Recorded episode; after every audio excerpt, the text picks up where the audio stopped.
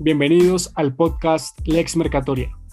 donde aprenderemos de manera sencilla y dinámica conceptos claves del derecho societario, lo último en jurisprudencia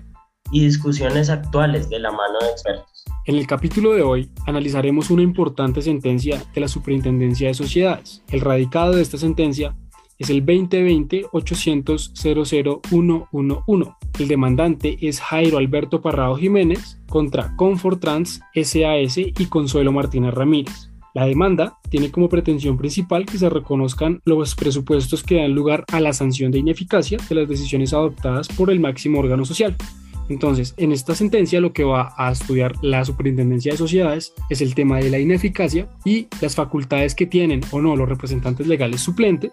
para convocar al máximo órgano social. En este caso, la señora Consuelo de los Ángeles Martínez, en calidad de representante legal suplente, el quince de noviembre de dos mil diecinueve, convocó al máximo órgano social de Confortrans a las diez de la mañana e igualmente se indica que de no llevarse a cabo se realizará reunión de segunda convocatoria el once de diciembre de dos mil diecinueve en el domicilio principal de la sociedad. En este caso, el máximo órgano social tomó una decisión el once de diciembre de dos mil diecinueve y frente a esa decisión, el demandante, que es a su vez el representante legal principal de la sociedad, demandó por considerar que esa decisión vulneraba el artículo ciento ochenta y seis del Código de Comercio, el artículo veinte de la Ley doce cincuenta y ocho de dos mil ocho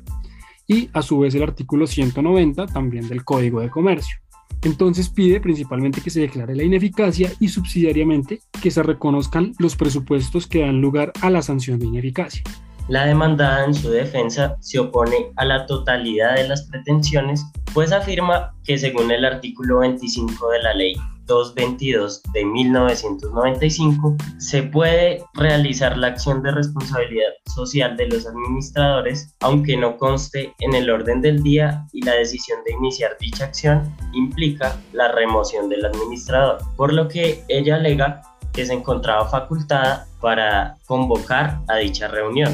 Teniendo claro esto, la superintendencia entra a analizar en qué calidad realizó la convocatoria la señora Consuelo, por lo que corroboró que fue realizada en su calidad de representante legal suplente. Además, se encargó de revisar los estatutos sociales de Confortrans S A S, encontrando que en el artículo veinte se señala que la Asamblea General de Accionistas podrá ser convocada a cualquier reunión por ella misma o por el representante legal de la sociedad. A su vez, en un artículo posterior se dispone que la sociedad será gerenciada, administrada y representada legalmente ante terceros por el representante legal o su suplente en caso de faltas temporales o absolutas. Asimismo, se evidenció cómo el señor Jairo Parrado, representante legal principal, si bien la parte demandada alegó que tenía ciertas inconsistencias y que no realizaba una representación, digamos, lo suficientemente correcta o adecuada, pero no se logró probar que el señor representante legal principal pues no cumpliera con esos deberes, no se logró probar que hubiera cesado en sus funciones y en ese sentido pues tampoco eh, se consideró que hubiera lugar a que la representante legal suplente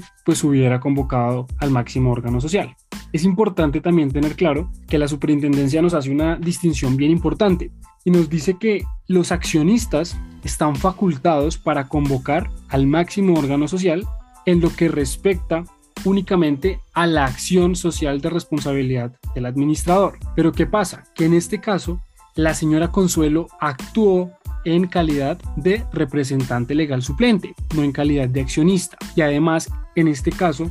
no únicamente se realizó lo referente a la acción social de responsabilidad de los administradores,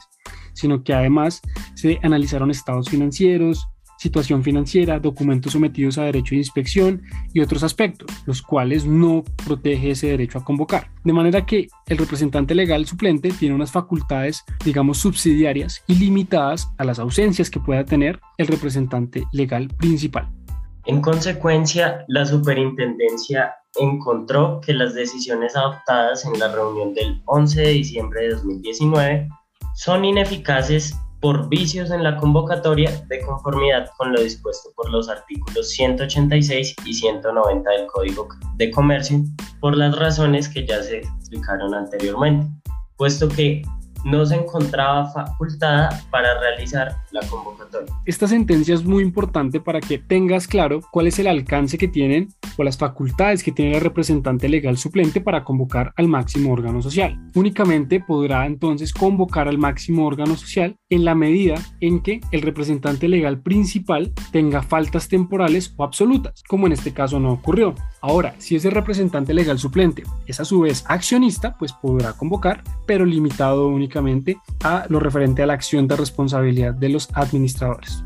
Recuerda que cada semana estaremos publicando un nuevo episodio donde te actualizaremos sobre decisiones importantes de jurisprudencia societaria.